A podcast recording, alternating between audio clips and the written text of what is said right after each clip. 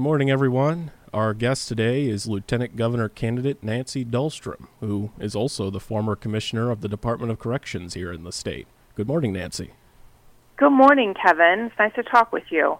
Well, Nancy, let's get folks familiar with you first. Uh, tell us about yourself. Okay. Well, the number one thing I'll tell you is that I am a Alaskan. I'm a longtime Alaskan, been here approximately 40 years. Um, this is my home of choice. I moved here when I was um, very young. I am a wife. I'm a mom. Uh, I'm a grandmother. I have often been a volunteer in many, um, you know, different different areas, and I'm a person that just loves Alaska.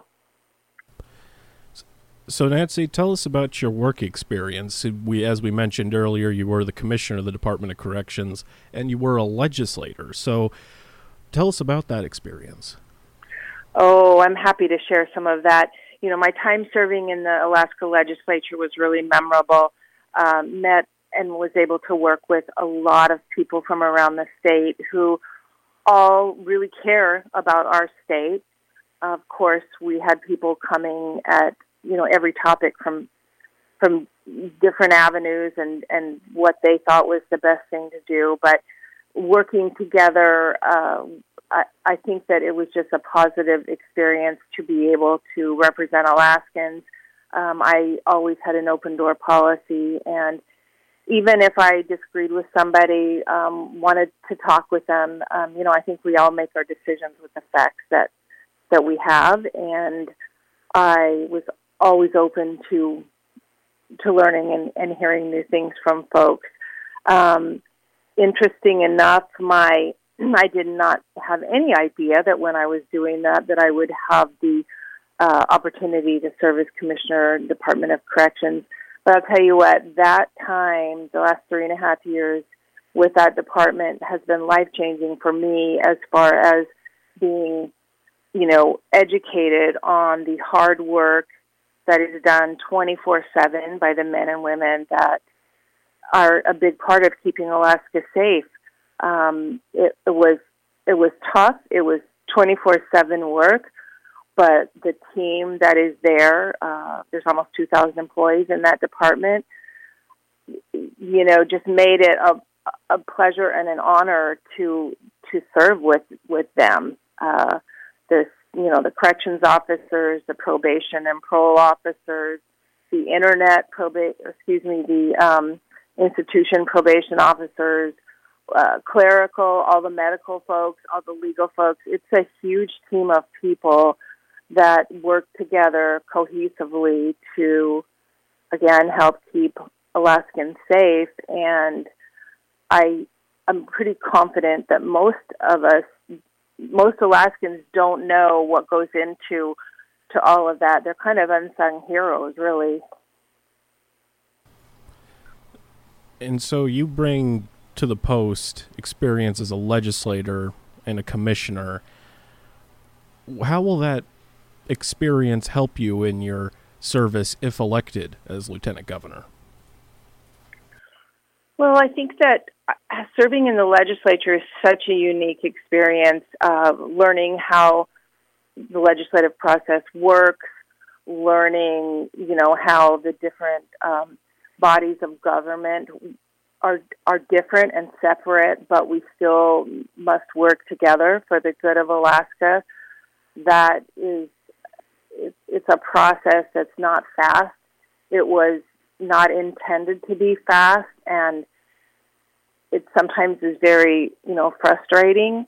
Um, but I think knowing how that process works is is very important when um, you know we, we need to look at again with the responsibilities for lieutenant governor. We have um, responsibilities there for keeping the elections um, safe and full of you know, integrity. And I think that oftentimes working with the legislature, we will be able to maybe tighten up some regulations or rules or have the opportunity to have a platform to um, to talk with Alaskans about how the process works. And none of those things will happen if we don't have a good working relationship with members in the legislature. And so you you had brought up that yes, Lieutenant Governor's main priority is overseeing elections. So you spoke on how you would like to address it in the legislative sense, but how how would you like to overall approach this responsibility? You mentioned integrity in elections. Well, you know, it's interesting here in Alaska because we have uh, this process that none of the other states have, and that is that when someone signs up for the permanent fund dividend, they're automatically registered. You know, um, there's no opting out at that point. And so, what happens is oftentimes people will put on the application when, when they're out of state that yes, they intend to return to Alaska. And so it keeps them on our voter rolls. And, you know, then when people are out of state and they get uh, applications in the mail, um, it, it's, it's confusing. Um, we need to make the process more clear for folks to understand how they can opt out. I think a good deal more education would be helpful. But I also think it's something that the legislature might want to uh, to look at as far as do we want to continue automatically signing people up, you know, for the dividend when they do sign for the PFD. And so you you would want the legislature to to examine that process uh, of of the automatic voter PFD. Yeah, I, I would hope that that's a conversation that we could have. I know that as lieutenant governor, it would be very important to me to verify and make sure that we don't have ballot harvesting going on in the state and you know clean voter rolls that's just going to it's going to take a lot of work. It's going to take a lot of time in in re- reviewing and and going over and probably phone calls and mail you know letters certified letters to people finding out exactly what their status is. Something that also i think is really important would be to look at the signature verification. You know there's been a lot of talk about the dominion voting machines um, one of the things I haven't heard a lot of talk about is a signature verification machine, which my understanding is that we do not have those currently with Division of Election. I know they can be costly, but it would be important to me to look into that. And um, the information that I have on that shows that they are very, very effective in um, determining anomalies and things that need to be you know, maybe delve into a little bit deeper. So, uh, you know, I, I, I can't promise that that's something I would do, but I would strongly be looking into that. Very good. So, Nancy, I wanted to ask because this election is unique, this ranked choice voting, in the sense that we won't have a traditional primary election. You know, there won't be a Democrat uh, primary, Republican primary, independent you're a registered Republican. Why should Republicans support you? Well, I have been a Republican my whole life. Um, just because you're a Republican doesn't mean we shouldn't work across party lines. We have Alaskans of, you know, all flavors and all thoughts about different things. Um, I do have a history of working across party lines. Um, uh, you know, in the legislature, whether it was in my positions in the executive um, area, and I think that I think that that should be important to Alaskans. I don't think we should all just stay in one lane and only talk to somebody that maybe thinks exactly, you know, the way that that I do or you do. I think it's important that um, that open door policy is is there. I think that. Uh, I think there's just a big opportunity for that. All right, thank you, Nancy. So we'll go ahead and go to a break, and we'll be back after these words. We're back with Lieutenant Governor candidate Nancy Dahlstrom. What are some of the key issues for the Dahlstrom Dunleavy ticket? Well, that's a great question. The, uh, number one thing I believe will continue to be public safety. Governor Dunleavy was, has been very strong on that for the last several years and continues to be. Um, we we have to have that in order, you know, for the rest of us to be able to everybody to be oper- able to operate and, and be safe in their own homes. That's a military plane flying over me. If you hear all that noise, um, other things, you know, the economy, uh, public safety, um, food security, preparedness for Alaskans. There are so many areas that the governor and I are both very concerned about and um, commit that we will continue to work on them. Economic opportunities, um, available affordable housing for Alaskans, education, all those things are very important. Uh, concern about the high numbers that we have in this state with domestic violence and sexual assault and the education and things that need to happen in that arena, as well as what we need to do to um, to, to prosecute and to punish people that choose to um, commit those types of crimes. And interesting, our our state is, you know, we're out of this pandemic state with COVID, and we're in an endemic state, but we still have some of the consequences in in our state from you know, the last year and a half, and I think we need to continue to see areas that we can help strengthen um, Alaskans with the economy and get people back on their feet. And so, on the public safety aspect, in your experience as the commissioner, what's unique in, in your perspective in that regard on public safety? Well, I think what's unique is that the governor has a he has a strong commitment to that. He's never wavered, uh, and he has worked diligently with um, the members of the legislature on on legislation and things that he would like to see changed and tightened up. Some things didn't happen, but I am pretty confident they will be addressed in this next legislative session. Uh, I think that I think that the governor's commitment to Alaskans and um, the fact that he's not doing this for self gratification. He's doing this because he um, really loves Alaska and is willing to serve. To me, that says a lot. And on the economy,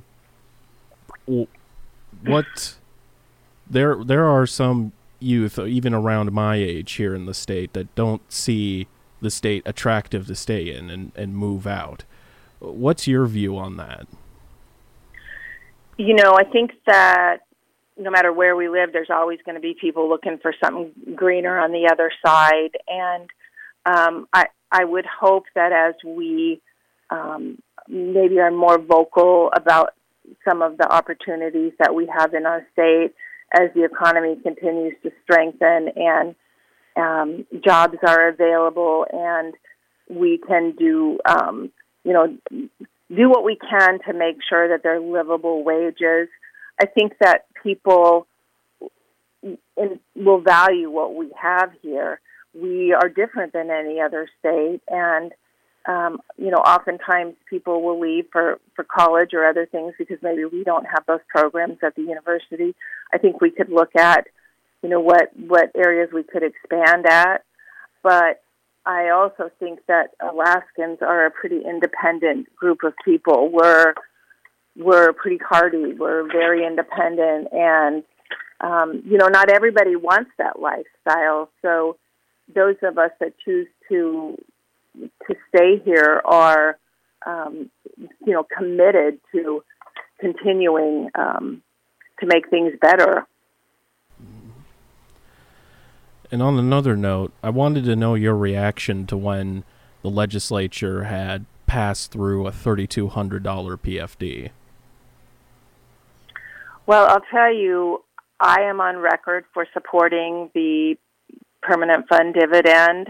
Um, my voting shows that. My actions show that. From when I was in the legislature, we there was talk about you know, a 50-50 program, about changing the statute.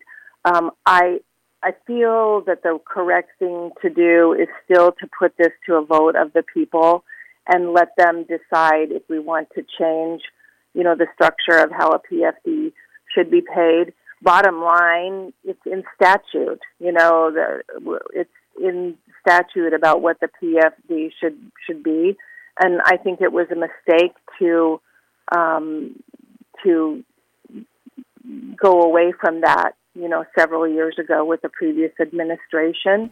Um, I think that if if the legislative body does not want to pay a full PFD, we need to take care of it so it's legal on on the books of what we are doing.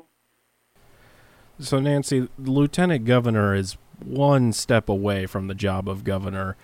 What is, in your view, of how a lieutenant governor should prepare if the circumstance of succession should arise? Well, I hope that uh, the governor is in very good health and that doesn't happen. But my job as lieutenant governor would be to always be available for any um, tasks or responsibilities that he wished to pass to me, um, taking direction from him and serving as a sounding board as different uh, decisions are being made, um, possibly bringing up a- other areas that he may not be aware of or, or hasn't thought of. Uh, I think that um, being, you know, willing and available to you know, the governor's office is going to be a 24 7 um, task. And I think that the last, you know, three and a half, almost four years that we have worked together, we are both comfortable with each other's working style and have a trust there. And I, I think that would be really beneficial for Alaskans because that's already established. It's not a new working relationship. Mm and you had mentioned earlier taking up the position of commissioner for corrections. That was life changing. How life changing was it when you got the call to ask, "Hey, I want to pick you for lieutenant governor"? Well, it was uh, definitely an honor, and I didn't hesitate to tell the governor, yes, I would like to serve with him again because of um, you know, the working relationship that we have already established.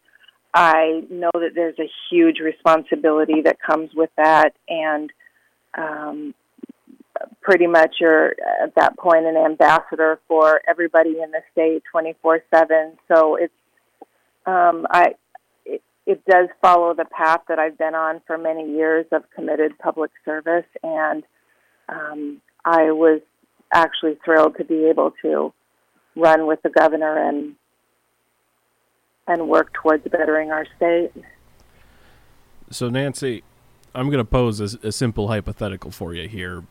Let's say you've won the election and now the work begins. It's the first week. What do you see yourself doing? Well, what I see myself doing is walking into the job, uh, spending as much time as possible going to all the different division of election offices, meeting with staff, you know, meeting all the folks that have been making this work in the background, uh, reviewing, you know, contracts for uh, equipment that we have, looking at all the policies and procedures.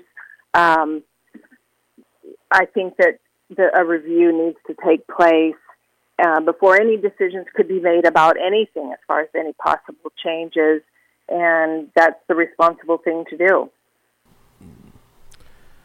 And so, Nancy, as we wrap up here, I'll give you about a, a minute to tell the voters why should they consider the Dahlstrom Dunleavy ticket.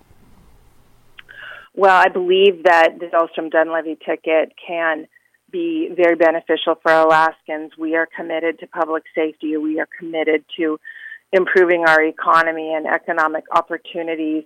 We are committed to helping Alaskans to be as independent as possible and have lives that are uh, beneficial. We are committed to um, education and all the opportunities that we would like to bring uh, to the state and continue to grow for all the younger generations that are coming up. Preparedness, food security, those things that can, don't seem like a big deal until all of a sudden you don't have enough food or we have a crisis, which in our state we've been through several in the last couple of years. So I think people are pretty um, aware of that. But you will have a team of two that is committed to this state who will work tirelessly and work across party lines with all Alaskans. Very good, Nancy. Well, thank you for being on the program. Is there anything you'd like to add that I may not have touched on? Well, I just I'm thankful that we live in Alaska and we have the many opportunities that we do have.